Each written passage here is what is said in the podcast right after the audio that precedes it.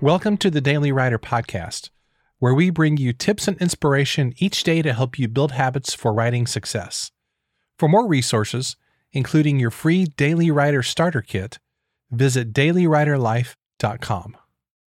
Here on the podcast, we've been doing a short series on writing habits, and I hope this has been helpful and that you've enjoyed it. Today, we're going to conclude this series with our final writing habits practice, which is this finish what you start.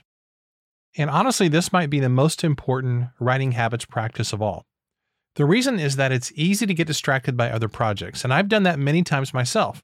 But I encourage you and I remind myself to finish what we start and then publish it.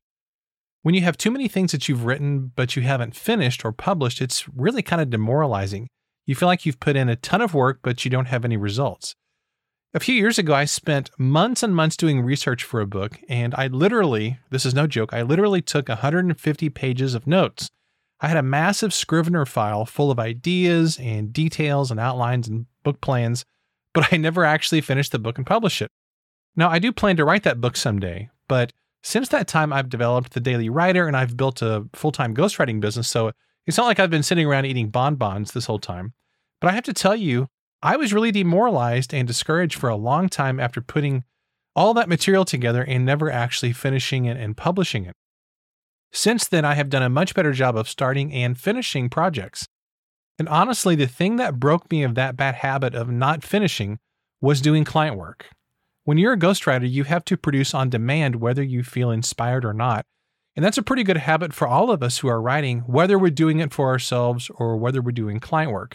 So when you finish what you start, it gives you incredible confidence and it gives you a lot of momentum to keep on going. Plus, you can't sell what you don't finish. Readers don't buy half finished books, just like we don't go to the theater to see half finished movies.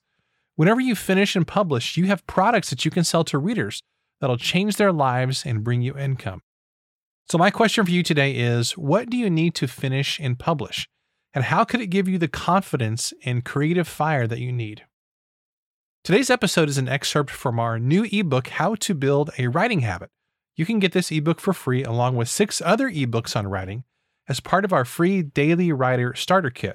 Just go to dailywriterlife.com slash free.